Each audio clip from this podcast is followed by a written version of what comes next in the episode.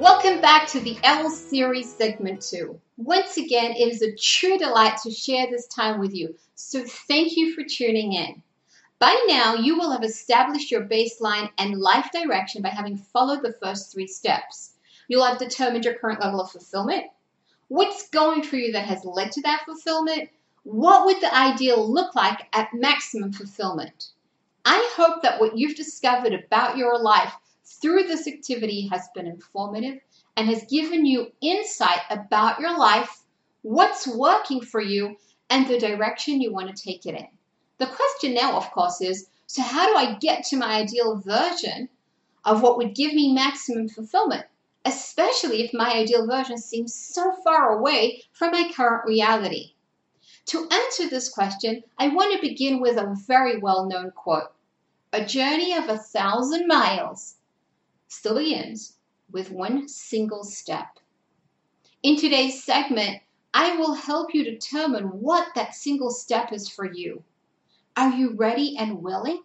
Here's the thing your heart knows. When you open your heart, it will give you the answer. In step number four, I'm going to take you through an activity that is designed to do just that by focusing your attention on gratitude. Gratitude opens your heart like nothing else. To do this, I want to invite you to explore each of the eight areas of life and consider the following questions. The more detail you can answer these questions in, the more you'll successfully open your heart and get to the accurate answer for you. What is that single step you need to take? So, here's the questions What good things happened to me in this area between last Rosh Hashanah and this upcoming Rosh Hashanah? What gifts did I receive in this area? What opportunities came my way? What have I mastered in this area? Let me share a very small part of Shira's answer. Okay, remember Shira from last segment? I'm sharing a small part because she actually filled up almost an entire page just in the area of family. So here are some things to help guide you in figuring out what you're looking for to express gratitude about. Here are some of the things she said. All my children were healthy this year. We made bar mitzvah, and it was beautiful. We got a really good shaliach to help our son with his Gemara challenges, and he has made a lot of progress. We had a beautiful family vacation with great bonding and memories created. My daughter got picked to lead a project at school. A community member gave us heartwarming feedback about our son when he observed him davening in shul. I have mastered more patience when dealing with my three year old tantrums. And so this is expressing gratitude to oneself or appreciation for one's progress. In my marriage, which is still part of family, of course, she says she had many meaningful moments that she shared together with her husband, and she proceeded to outline each one of them since last Rosh Hashanah to this Rosh Hashanah. In my marriage, I've mastered a more respectful and effective way of getting my needs met instead of my old pattern of controlling and demanding, which wasn't really working, and I didn't like myself when I did that. This is just some examples of what you're looking for. The more detailed you get, the more profound the results for you in shifting your state to one of open heartedness. Now, I personally recommend that you explore all areas in one sitting for maximum results, followed by step number five that we're going to take a look at right now. In step five, we actually get to the specifics of what practical step you need to take. So what I want you to do is, is begin by scanning all areas of life in the life cycle map and ask yourself which area would give me the greatest return if I focused my attention and efforts over there. You're going to notice that you'll be drawn to at least one area over the others. Now, even if two or three areas come up, choose one that feels best for you. Don't worry that you might be missing out if you just narrow it down to one. See, here's how it works. All areas of life are actually interconnected like cogwheels. When you improve one area of your life, it draws all the other areas up Just like when you turn one wheel, it sets all the other wheels in motion. Now, once you've identified the area of life that's calling you to really get on board with that area of your life you chose, you want to ask yourself these questions. Why would it be meaningful to me to focus on this area to create the ideal version of what I want that area to look like? How would it serve me or benefit me?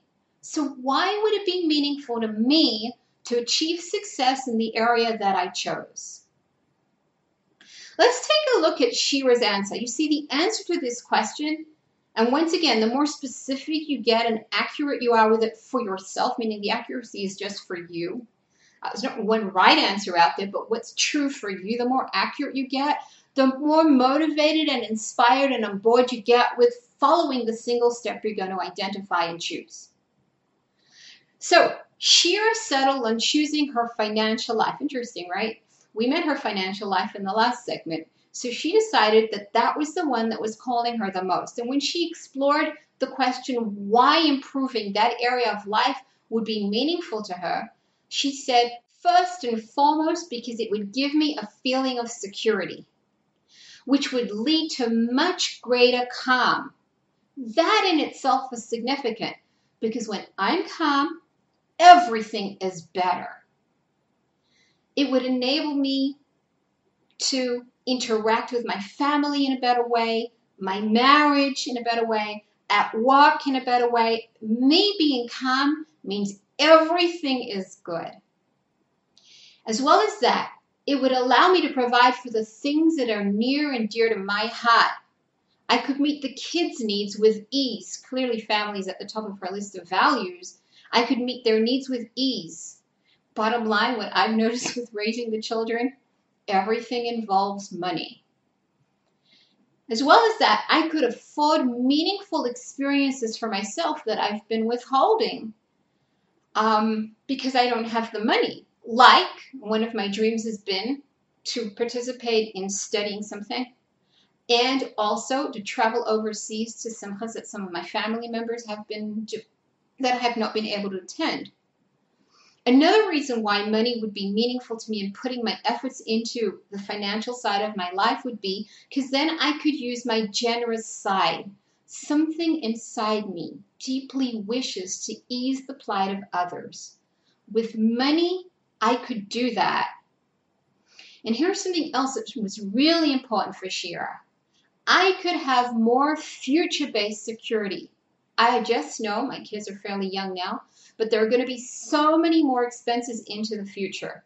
Just thinking about that makes me so frightened, and working on this area would relieve all of that anxiety, bringing back to me energy that I could use more and staying focused in the here and now and putting in maximum input to the things that are showing up in my life right now. I could just reclaim all of that energy if there was more money in my life. So when you're determining why you're willing or why it would be important to you to put your effort into this area, consider going for at least seven whys, seven reasons why it would be significant, meaningful, and inspiring for you to improve that area of your life. That's going to get you totally on board. Now you're all set to go. So, you can consider this. In this area, what is one small step I can do to move in the direction of creating my most fulfilling experience in the area of life I chose? Here's what you want to know. The step could be a single action step. It might be an action step. Or it could be something more intense than that, like developing a new skill.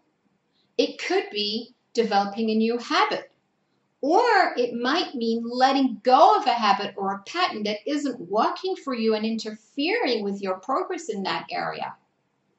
It could be having to collect information so that you can move yourself forward. You might be missing some information, and that might be what you need to do.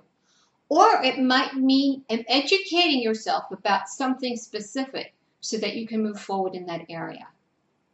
Here's the thing no matter what you settle on as the single action step, you want to make sure it's both doable and sustainable, or it won't hold. Doable means it's an action step that you can actually do. Sustainable means that you can hold your commitment over a long period of time, or at least until you're masterful in that area. To help you understand how to determine if it's doable and sustainable, and for the purpose of our work here, I am going to work with one small step that is focused on developing a new skill or habit. So in our next segment, we're going to follow Shira and see what she chooses and how she gets it to be doable and sustainable. So tune back in next week for easy instructions on how to do this for yourself. And remember, a journey of a thousand miles depends on this single step you're going to take. So, see you next time. Bye for now.